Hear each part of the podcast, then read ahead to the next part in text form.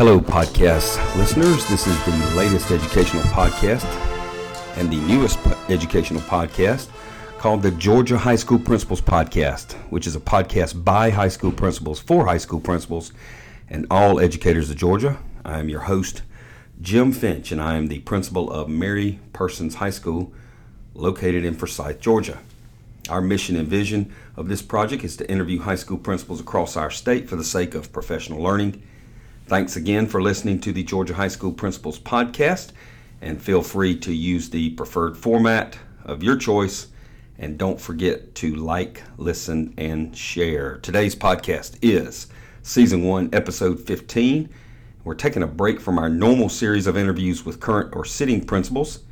And so, for this episode and others like it, we're interviewing former principals who are now in different educational roles or in jobs whose duties support the work of high school principals. Today's guest for episode 15 is none other than Mr. Buddy Costley. He's the executive director of the Georgia Association of Educational Leaders, known as GAEL here in Georgia. How are you today, Mr. Costley? I am great, and I'm proud to be here, Jim. Thanks for inviting me. Well, thank you for joining us, uh, as always. And uh, we've been trying to have Mr. Costley, Mr. Buddy Costley, here on uh, the Georgia High School Principals podcast for a while and he is uh, he's in his first year as the uh, GAEL Executive Director, and uh, we're excited to have him here. And I know that all our listeners will be excited to hear what he has to say. So every time we have a candidate or a guest on here, uh, we go over their educational uh, resume and background, and go over a couple of other things like why is it that they do what they do, and maybe some family hobbies and special interest and some other things. So, if you could just kind of start us off today with uh, you know, a little bit of your background. Well, uh, the the background is short and sweet. Uh, I was I'm from Bowdon, Georgia, in West Georgia, and uh, everyone told me in high school I was going to be an aerospace engineer. So I promptly uh, graduated. Uh, you know, see how those prophecies come true. I promptly graduated uh, Bowdon High School and went to Georgia Tech, and enrolled. And three months later. Uh, Georgia Tech and I kind of amicably depart, uh, you know, parted ways from each other, and we decided it was time to go join the U.S. Navy and grow up a little bit, maybe get a little uh, GI Bill, and uh, served two years in the United States Navy over on the West Coast, and served over in the Persian Gulf for one tour, and came back. So starting with a, as an aerospace engineer, became an English teacher. So going from uh, putting astronauts in space to teaching Shakespeare. Uh, was proud to do that. Taught uh, taught for about four years, high school English, coached football, and coached wrestling, which was kind of a unique slot. It was kind of it was nice. I had you know my son was not quite a year old, and so I was easily able to get a job as an English teacher. Worked for a, a common former supervisor, I think, to you, Jim. Uh, Mr. Scott Cowart gave me uh, yes. my first job, uh, and then. Um, after four years, I was given the opportunity to go uh, be the assistant principal for Carrollton Junior High School under David Hicks, who is now the superintendent in Bremen City, and then um, was fortunate enough to be hired as the principal of Rome Middle School. And then David Hicks got the superintendency in Hart County and asked me if I'd be his assistant superintendent. So I was his super, assistant superintendent of just about everything, curriculum, personnel, et cetera, et cetera. And then was superintendent in Habersham and Butts County. And now I'm in my, I think, eighth month as the GAEL Executive Director. So what is it? What, what's your why? Why is it that you do what you do? Why, why are you the executive director of GAEL? Well, I mean, I think it starts out, you know, just as as the teacher in me. You know, uh, going back to my roots in Bowdon High School, I'm sure there are teachers rolling over on their desk, even to this day, the idea that uh, Robert William Costley became a teacher, because I was that student that told them that I'm getting out of here. You know, uh, you know, I, I I don't know that I always enjoyed my educational experience, and I made sure everybody knew that. And um, uh, grew up, you know, everybody's got a sob story. I grew up very, very poor, raised by raised by my father as a single father, and uh, he was a very smart man, but wasn't educated. And basically, he taught me from the time I was little that I mean, he basically told me, he said, "Son, I dig ditches for a living." Uh, he didn't really. I mean, he was an electrician and a welder and a great man. Read a lot of books. And he says, "But you know, I want you to have better than I did." And of course, our family struggled. We moved a lot. We were one of those transit families moving from place to place, town to town. And education, getting that diploma. There's a few teachers at Bowdon High School that didn't give up on me. and uh, I was able to be the first person from my family to graduate college. And so when you say about my why, um, I wanted to. Obviously, it started off as a selfish kind of goal. I wanted to just not dig ditches. Uh, but it also turned into, as I matured, it grew into a goal of what I could do for my family and what I could teach my kids. Uh, the only difference between me and my daddy is a couple of pieces of, of, paper, but having that piece of paper has given my kids opportunities that I wasn't able to have. And uh, I really do. It kind of sounds corny when we say this, but I started to notice right away that there were kids just like me that I was teaching in my classroom or walking in the hallways when I was administrator, and it kind of feels good to kind of think that maybe give them the same shot that I had. Okay, you talked a little bit about your family. Uh, just tell us your family members and uh, any hobbies or special interests that you might have. Well, the boss is a kindergarten teacher, and uh, she while I was working on my career, she stayed home and did the real work and raised my three kids until they were pre-K age and went back to school and became a kindergarten teacher. And she's been a kid, kindergarten teacher in our in uh, the center of our family for many many years. Um, and then I have we have three beautiful children. They're pretty much grown now. I have a married son who just graduated from Georgia Tech, so he accomplished what his daddy couldn't. And uh, married his high school sweetheart, uh, who is in uh, her first year at medical school at Emory University. And then my middle child, uh, we have a split family. My middle child is a junior at the University of Georgia. And she's in the Redcoat Band, uh, plays trumpet, and I've seen a lot of bulldog uh, bulldog contests in Athens because of her journey. And then the baby girl is a senior in high school, and she will be a freshman at the University of North Georgia in Oconee, and will live with her bigger sister. And so we, we kind of follow our kids, and they do great. Okay. Well, uh, we talked a little bit about your um, just now starting at, at, GAEL, and you've been on the job for, for eight months now. Um, the big question that I'm sure a lot of people and listeners would want to know is how is it to replace Jimmy Stokes? Because everyone knows Jimmy Stokes. Jimmy Stokes has a very big personality. He's the legend. He's the legend. I'm sure there were people that saw that job posting for GAEL and said, I'm not going to be the person that replaces Jimmy Stokes. I'm going to be the person that replaced Jim. I'm going, to, I'm, going to I'm going to replace the person that replaced Jimmy Stokes. So, what was it about that posting or replacing Jimmy Stokes that actually interested you in in going for that position? Well, first of all, I want to answer the original question you asked: is how does it feel to replace Jimmy Stokes? and the first word that I I want to say out loud that comes to my mind sitting here at your desk today is it is a great honor. Um, Jimmy Stokes has been a great coach and mentor to me. I've known him for many years. We have common roots. A lot of people may not realize that he was my mama's boss at West Georgia back back in those days, West Georgia College, when he was a professor, and then he was head of the bookstore for a little bit. So my mom worked for him when I was a tyke. Um, so uh, it's a great honor to follow Jimmy, and Jimmy uh, lives and breathes GAEL, and that's it's to your point, it's a little intimidating because what Jimmy has done. Uh, he was also GAEL president, very involved. His wife was uh, Pat Stokes, very involved. You know, he's the executive director for seven years. It's basically he was a steward of a great legacy since 1974, and he he took that legacy personally, guarded it, you know, guarded it with his life uh, preserved it, uh, left GAEL in great shape financially, uh, membership membership wise, very successful. And then basically, I show up, and I, I will say to your also your other other point is, is I was sitting at my desk and I saw that posting, and um, those things ran through my mind. It's like you know, it would be tough to follow Jimmy's. You know, I walk around all over the state and I say, you know, Jimmy's got like a size 15 shoe, and I'm just trying to walk in it. Uh, but I've also said, Jim, that I can't be Jimmy Stokes. So I decided that from day one. I said, I'm not going to try to be Jimmy Stokes.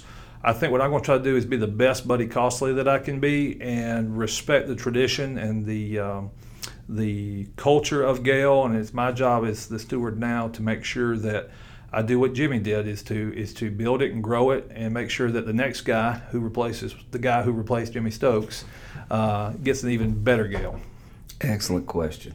Excellent answer. Thank so, uh, I figured we'd kick off the podcast with that. Was that the raw one? That's the raw question okay, we, that we had to ask you there, and uh, uh, I knew we would get the, uh, the the answer that we got, so it sounded sounded great. I really like that one. Um, tell us this. How about your vision for GAEL, and how do you think that has taken shape in the first eight months? Well, uh, we've uh, we've I've been extremely pleased. I'm extremely optimistic. Uh, the first thing I had to do before I built a vision for GAEL, because the vision really can't come from the executive director. I mean, I've got a vision about the way I want to approach this, but really my first goal was to go on a listening tour and find out what the members were saying and what the non-members were saying. Uh, I received several phone calls of congratulations, you know, when the announcement was made back in the spring last year, and then so I took that opportunity to thank them and then ask them, okay, well, what do you think about GAEL? What's going great? What's not? How can we help you? Um, what are the members thinking? What kinds of professional learning are they? What kinds of things are, are they? What kinds of challenges are principals and assistant principals and superintendents uh, feeling right now that GAEL could help you with? How can we feed you? Uh, and that, that feed metaphor started to take place, and I think it would kind of be one way to typify this vision that I'm trying to build with our members and what they're telling us, and me and our board and our staff uh, and our affiliates are telling us, and what our affiliates need is um, just coming out of the superintendent's chair, there's a certain thing that I'm seeing in 2020. There's a certain set of challenges, things that didn't exist in 1974 when GAEL started. Social media, for instance, email didn't exist. And with those things comes new challenges. You know, the kind of leaders that we're getting, the Generation Z assistant principal is different perhaps than the veteran GAEL member from the 70s or 80s or even 90s. So the vision would be is how do we serve leaders that are that are raised in a different culture, raised in a different generation, and they're all sitting in the same room. I've got those vet GAEL folks, the forefathers and foremothers sitting in the room, sitting in there with the Gen Z kids who are not kids and who'll be a, who'll be the boss one day, and they're sitting in the same room, the same GAEL conference, but they have different needs and different ways of approaching communication, leadership.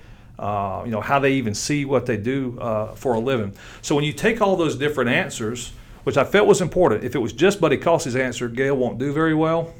It had to come from the members.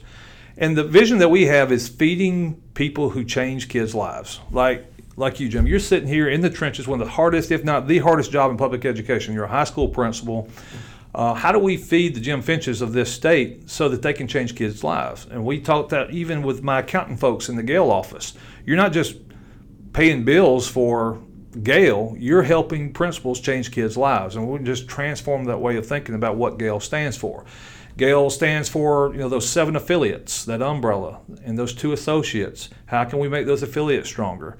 Um, I, I, really would love to see us go in a direction where we're not just a place. A lot of times people will say, Are you going to GAEL? Which I certainly want everybody to go to GAEL, summer GAEL, winter GAEL. But GAEL's not just a place that you go. GAEL is a, is a service opportunity, it's a connection opportunity, it's a learning opportunity. GAEL is a way to, to be a steward just like me and leave the state in better shape for the leaders that come after us. So you know, maybe create professional learning opportunities that feed some of those challenges that you're facing in 2020. And Jim, anticipate the challenges that you're going to be experiencing in 2025. We can't just deal with today. We've got to have an eye toward tomorrow. Okay. Um, for someone who might not understand kind of the structure or framework of GAEL, just kind of describe for us, you know, the office staff or the board of directors and the affiliates. How, do, how does that all fit up under the GAEL umbrella? This was one of my favorite questions when you were sending me just uh, a look over because really nobody ever asks. I appreciate you asking about the GAEL staff. There are there is a group of people. Uh, we have uh, uh eight employees at the GAEL office who quietly chug away in uh, in our office in Athens, Georgia. There, you know, the University of Georgia allows us to keep our office there and they are the ones that register people for these conferences. They're the ones that um, they're the people, those are friendly faces that are standing at the table when you're picking up your name badge. They're the person that prints the name badge, stuffs uh, the name badge, uh, finds those little conference bags that everybody collects. Uh, and stuffs them with the flyers and the programs. They design the programs, they design the websites. So we have uh, employees that design the programs, design those name badges. We have to have employees that do the billing, just like we do at your schools. Uh, we have to, you know, to pay those bills, and they don't really get a lot of face time because honestly, they kind of see their job is is that they don't want anybody to know who they are. They, you know, if they know if people know who they are, it means something's been screwed up. They want it to be so smooth, you just think it just appeared. That's that's kind of how our staff is, and I'm really proud of them. They've taught me a lot, quite frankly. I use that staff, Jim, as my teacher because they've been running GAEL conferences, some of them for 15, 17 years. The Don Splinters of the world, the John Tippins, the Hal Beavers, Deborah Whites, Dusty Smiths. These people have been working for GAEL forever, and so they've been teaching me. And then what I do is bring my expertise, whatever that is, from the superintendent's chair, and we put that in the bowl, and then we try to we try to take care of people's needs. Then we have a board. And I have a, a bigger board than most superintendents do. Most superintendents have a five or seven member board. I believe I have 16 to 18 members and it's great though because those board members come from the seven affiliates and the two associates and uh, their president, and then they usually have one other. You know, like for instance, you're serving on our board, and you guys voted for me to have this opportunity, which I appreciate. And we meet quarterly, and the goal is the way I interpret this job, and I think that's the way Jimmy Stokes interpreted this job is, is it's a symbiotic relationship. If the affiliates are not doing well, GAEL doesn't do well if GAEL is doing well, that means the affiliate's doing well. So our job is to serve our members, also support our affiliates in their conferences and their professional learning opportunities and their advocacy opportunities, and then uh, that kind of just kind of goes in that never-ending circle.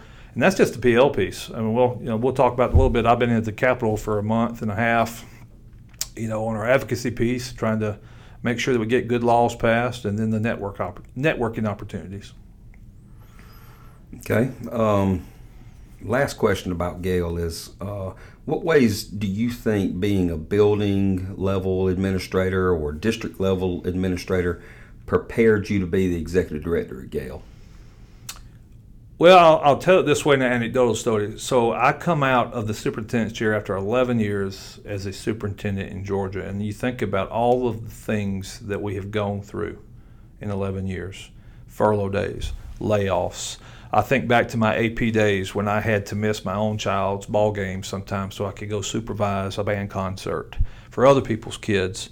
And every time that I, did that, the kind of the the, the punch that you take, you know, the, the weight that you bear serving other people's children.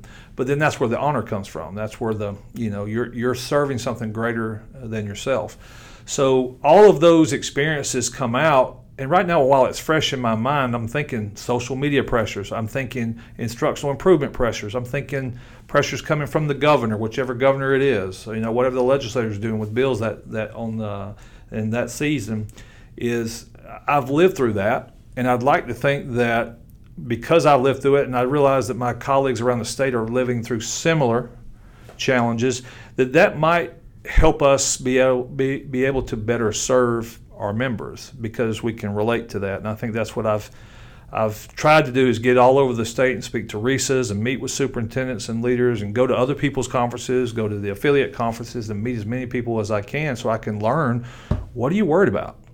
What do you need to know about? What kind of opportunities do you want to take advantage of? Who could who could what partners could we bring to the table to help you get your job done? And uh, so I, I, can't help but go back to my experience and some of the, my failures also. I mean, I, there's many times where I've failed, where I have fallen on my face trying to do something. And I bet you there's a couple of people that have failed like I have. Well, maybe we can learn from those things and bring resources together uh, to do that. All right, let's move over into um, legislation. You know, we're in our uh, current session uh, under the Gold Dome. And just kind of talk to us about your lobbying efforts at the Capitol and how connected does the executive director have to be during the legislative session? Well, I tell you what, that connection piece is is the hustle piece, and that's one of the difficult pieces uh, about following Jimmy Stokes. Jimmy Jimmy's been doing this for seven years. He knows these people's names. He's got relationships with them, and the great thing is, is he's offered to help. He's still with us helping us as a policy analyst for GAEL, and he's doing that pretty much pro bono. And so, if you're hearing this, Jimmy, thank you so much for all your help for me. and uh, just spoke with him today at our Gold Dome meeting, uh, talking about Friday legislation. Uh, the connection piece is important because that's what advocacy that's what advocacy is all about. Basically, they're they're passing laws based on stories they've heard, phone calls from parents, or stories from their leadership. And the only way that they're going to make really good decisions, just like board policy here or rules that you put in your handbook, those rules are based on things that have happened in the past or things that you don't want to happen, stories that are in your head that you don't want to happen. So if you're gonna if you're gonna be able to tell stories and get people to listen to our side of the story, if you pass this bill, this will happen. Let me tell you a story. Let's play chess with this. If you if you if you're going to tell a story, then they need to trust that that story means something. So you have to put money in the bank with them. You got to earn trust. And so I have been hustling, trying to meet as many people as I can. And um, even when I testify on something I disagree with, do it in a way with decorum and do it in a way where it's not an attack. Because if you attack people, they don't want to hear your stories anymore. So I got to find a way to tell them a story, even if I know they're going to vote against it this time, thinking, well, I'm, I'm going to need them next time to listen to another story. And I don't mean story as like getting my way or a lie. I mean stories of impact in the schools. What's going on at Mary Persons High School? Make sure they know what this bill will do to Mary Persons High School. And uh, technology and that that was a uh, important call to the high school principal, Mary Persons. That's one thing we learned about the high school principalship. You're going to get calls even on your computer. You'll get a That call. was a Skype call for some crazy reason. So yeah, we had It to, we had never to shut that one down. So, uh, well, and that can happen in the committee. It's, uh, it's, it's funny. We're sitting there trying to have a very serious voucher conversation in the committee this week, and somebody's phone goes off, and that's that's just the world today. But you know, uh, the relationships are important. I've also learned one, one other thing. You can't wait for it to come to you. You know, I've had to kind of force myself. They're not just all going to come. They don't. They may not even want to know what I think because they want to just pass the law that they want to pass. So we have to up there at the Capitol. We have to be take the initiative to go make those relations happen. Go catch them on the ropes. Uh, introduce yourself in the hallway and try to build those relationships. What's something that you learned in your first legislative session? Oh Lord, what can I tell you on the podcast? Um, This is a friend, family friendly. I've learned a lot of things in the last four or five months. This is what I've learned, and it might surprise some people. Is when I watch the legislators or even the governor, who's been really good to us uh, in these last two sessions, I've learned that they have similar challenges to what we do. I've learned that they they're probably just like us, getting elected from their hometown community. They have all these grand ideas of things they want to accomplish now that they've been elected the senator or state representative, and they go up there and and they have to walk through the same hoops that we do. They have leadership that in the parties that may not want to do their ideas. They don't always get their way in their bills. And uh, I've learned when you put a bunch of people in the room with a bunch of different ideas and a bunch of different folks calling you that there's going to be conflict of those stories and ideas. And um, there's a dance that everybody has to learn how to how to walk the steps of. And it could cause you to be cynical and say, "Man, this is a dance. This, you know, why can't we just get things done?" But part of me thinks that this art of people telling their stories and listening and the rules of how we dance with each other. If you think about it, Georgia has a lot of good things going for it. We have a great state, and our government has, you know, we don't always agree with them, but, you know, we have a safe state to live in, and um, we have order in our state, and we have economic development, we have business, we have great things happening in education. So the process works, but you just have to be willing to deal with the grind of the dance. Okay, let's talk about some bills in public education that we probably need to be most concerned about. I'm just going to run down a list Sure. because I think these are the ones that kind of come to the forefront. And if there are others that I've left out here, uh, let's make sure that we talk about them so our listeners can uh, hear those too. But uh, like the teacher retirement uh, bill, the test reduction bill, or uh, or the budget that includes teacher raises, dual enrollment, which just passed, I believe, yesterday or the day before, and uh, and maybe the homeschool bill, um, and even the voucher bill. Right. So um, let's start off with the teacher retirement one. Well, the teacher retirement is a great way to start because it's also a lesson about what GAEL and the affiliates can be about. Um, and this is a story that many of our your listeners may not want to hear because I didn't want to hear it. Uh, this is a story I got. One of the things I learned is uh, I got scolded by a very supportive state representative, a person who's very friendly to public education. And basically, he says, uh, "You education folks better step it up." And I said, "What do you mean, sir?" And he says, Y'all don't call, y'all don't reach out, you don't contact us. And so when you have controversial re- legislation, you wait till it's already dropped. And we've got all these lobbies up here in our ear, people spending all kinds of money to get their way. And we don't hear enough from you guys. And of course, my side of the story on that is as well, we're working and we're, we're not supposed to use our school email to contact you. So we're kind of in a bind because they're doing business while we're working for the government. So it, it is a reflection of what what the reality is. What I, what I want everybody to hear on this podcast is we don't call enough, and here's why I think that is. I'm going to get to TRS and why this. I'm going to link these two ideas. We've all heard about the rule about having people call 911. We've all been trained in CPR training or whatever. You don't just say somebody call 911. You look at Jim, you say, Jim, you go call 911. Because human beings have a kind of a herd mentality. We've shown many times if, if we write a letter say, call 911, everybody assumes what? Somebody else called 911. I don't need to call 911. Somebody did surely. And then nobody calls. So we do that with our emails too. Contact your senator, contact your local legislator, let them know how you feel. And everybody says, Yeah, that's a great idea because I'm against that. I'm sure there'll be several emails sent, and I'm busy and, I, and they don't send. It's not because they don't care, it's because they're working, or because they just assume, like most human beings do, that they call. The problem is, this is what actually happens. We get far fewer emails and calls from public educators than we think is happening, so it, it makes the other people louder. So they're going to listen to who's loud we actually have more numbers than they do, but they hear from them more, so they believe that they're bigger than than we are because we're working we're not, and we're not emailing. So TRS is a perfect example of how it does work. I was sat in the first TRS committee of this session regarding the big bill HB 109 that was going to really radically change retirement for new people and change the COLA, the cost of living raise for retired people for everybody. Very controversial bill by, it, written by a person who's friendly to, to public education, and Tommy Benton. They started that committee, Jim, and they were ill. You could tell the, the stress on their faces. I'm talking about the state representatives on the retirement committee. And one of them says, and I got 1,800 emails in the last week. And another one says, Well, I got 3,000. Another one says, Well, I deleted mine and was it was more bluster than anything. It was really more a reflection of the stress that they were under. But why were they stressed? Because they got 3,000 and 1,800 emails about retirement. Within 40 minutes after I left that committee, when that committee adjourned, between the time it started and it ended, almost every controversial piece of that bill was stripped out. Why? Because of the stress of getting 15, 18, 3,000 email, 100 emails the advocacy matters. Now, why is TRS different? TRS is different because you have a lot of retired people who have more time on their hands, and they are. And thank goodness for all of us, our, our predecessors are manning the fort for us.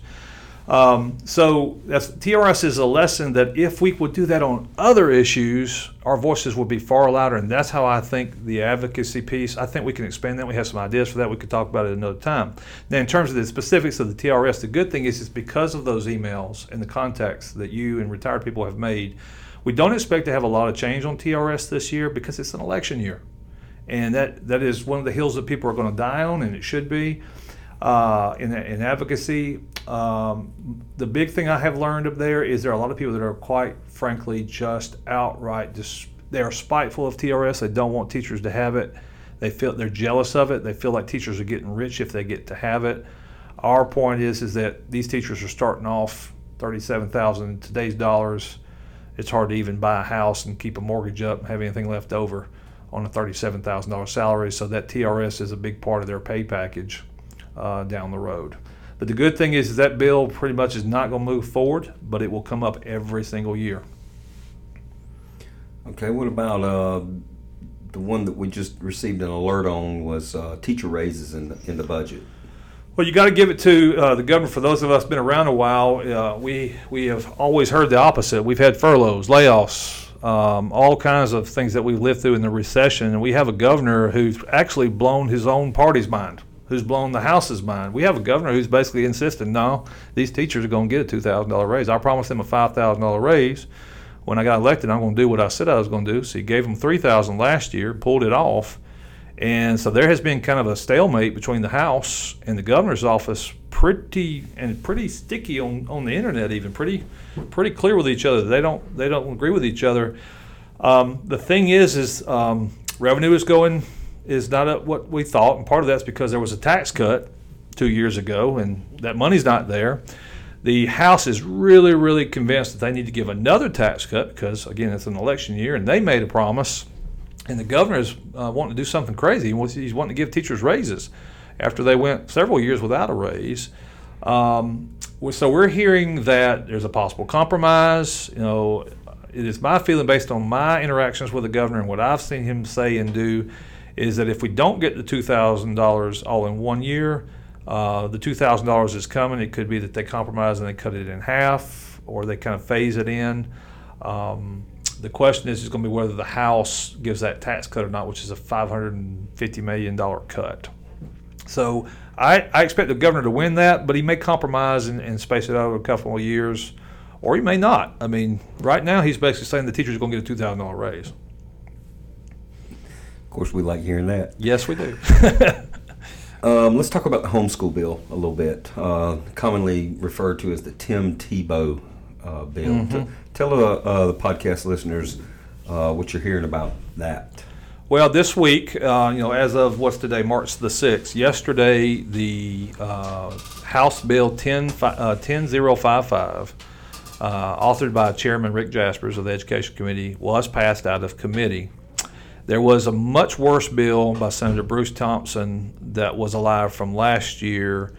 And we feel, you know, Sen- uh, uh, Chairman Jasperse was, we feel like he was trying to kind of beat this to the punch. You know, there's a lot of support in the Republican Party, especially for the Tim Tebow bill or the homeschool participation bill. It seems to be very popular. There are a lot of parents that want it. Uh, so what I think the chairman tried to do is put together a bill that would actually be a little bit more palatable to to educators and coaches. You know, GHSA has traditionally not been in support and recently voted not in support, and it wasn't unanimous. Uh, there are a lot of problems that come with that we have not we're not accustomed to dealing with. I mean, and each principal would have to find out. You know, like for instance, Mary Persons would have to figure out what that means if a, if a travel ball homeschooler came in and took a spot from a hometown girl that's been walking the hallways at Mary Persons High School and how that mama's going to feel. Um, you know, you got issues like you know that kid may be who got benched or lost her spot in a cut sport like softball or volleyball, may have been hanging on to school because of that sport, and now now doesn't have that reason to, to hang in. Um, some coaches are probably going to need some leadership because some of them are going to be real excited. Hey, I get access to other high quality athletes, and and, and you got that winning piece, which is important and but you also got that student involvement in school piece. The details of this bill is the uh, chairman of the the bill will require any homeschool student to give you prior notice, 30 days notice before the semester. They must have completed an online course the previous semester before participating. So they got to really want to do this.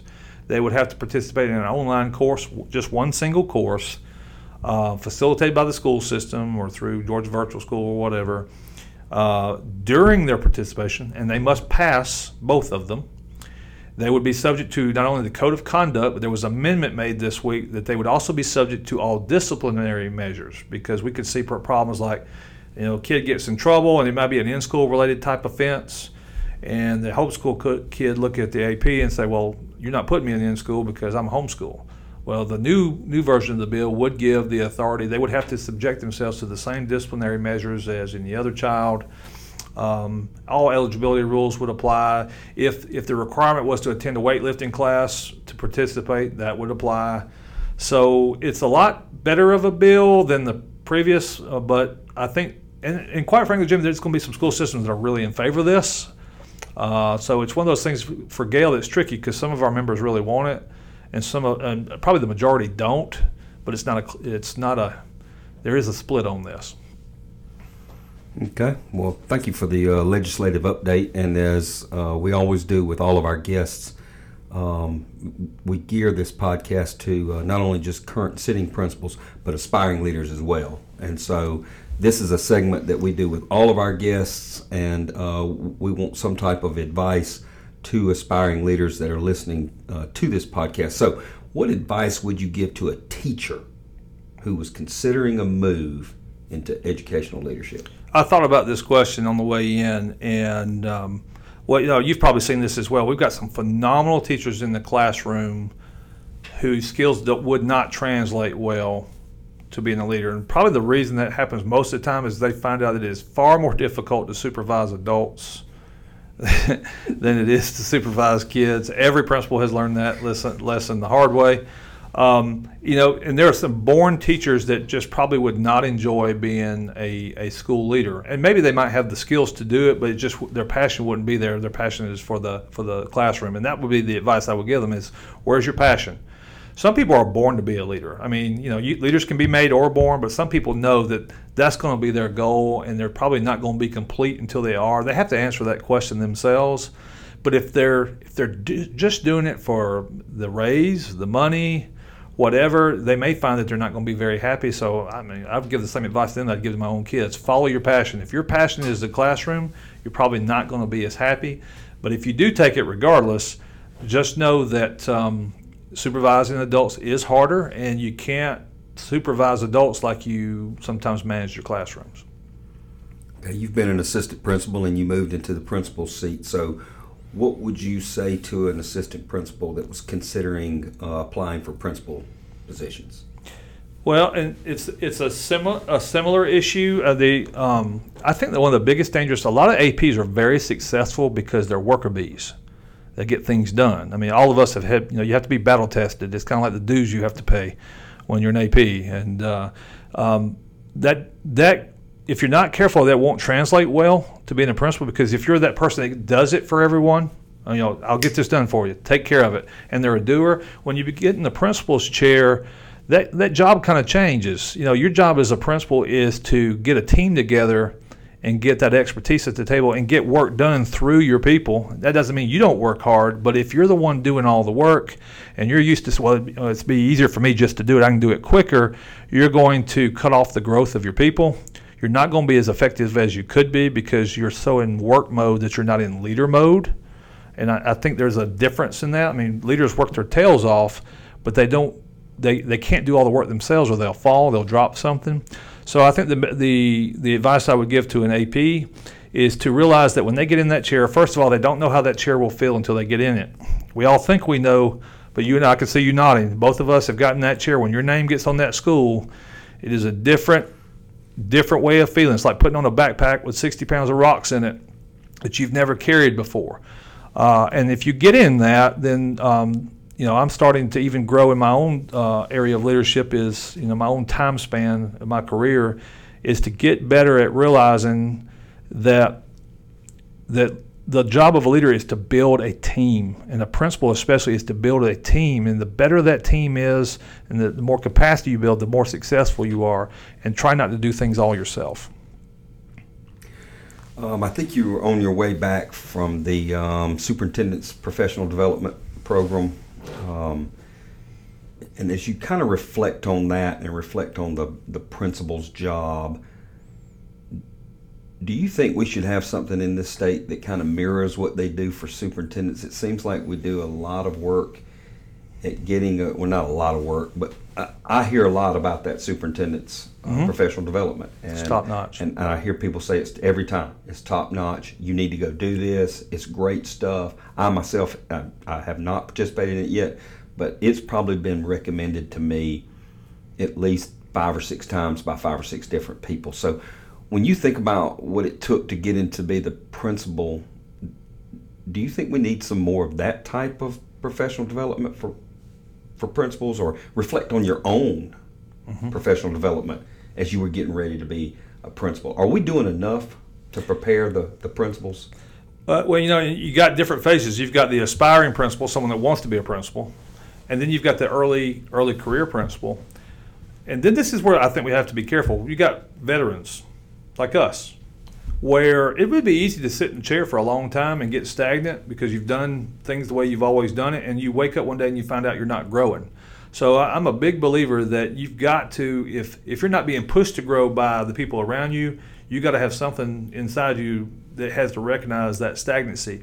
And I think one of the ways, to your point, to do that is to create more opportunities to um, to widen perspective through courses. I think that's what SPDP does a good job of is that they bring speakers that talk about topics or think about topics in a different way that they're not accustomed.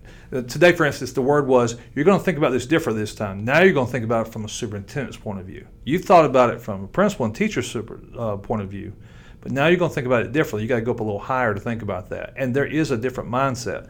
The issue, though, is that that space is getting full. Every RESA I know is trying to do a, a leadership academy and doing some great work. You got GAEL doing uh, aspiring leaders. Hal Beaver's been doing that for uh, 15, 17 years. You got GOSA doing leadership academy. And I think the reason they're doing that is because what you said, the need is there. Um, but it, I think what my part in this is what I'm trying to develop is, is try to work on some micro skills, like there may be some things that that that are just killing APs and principals in the field that are getting to the superintendent's desks. You know, just it could be executive coaching. It could be it could be dealing with conflict. It could be how to have a hard conversation and keep a teammate. You know, little bitty micro skills that are really trainable things. Just, you, you, don't have to get lucky with the personality. Uh, but yes, I do think the training is needed. In fact, the training is so the training need is so big um, that there's plenty of space.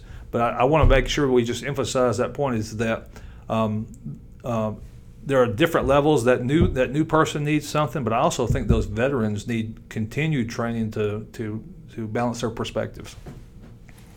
Okay, last question. How important do you think involvement in a state association is with regards to aspiring leaders or even current principals? I mean, why should I be a member of GASSP? Why should I be a member of GAEL? This this question, I know I know we're rough on time. This question gets me fired up because when you're going to follow Jimmy Stokes and you're going to be the executive director of GAEL and you realize what that actually means, and I've actually had some wake up opportunities since I've gotten this job where I thought, why didn't I realize this even a year ago? Here's the point we are all putting our heads down in our work. We're working our tails off in our little communities, in our little schools, in our little offices.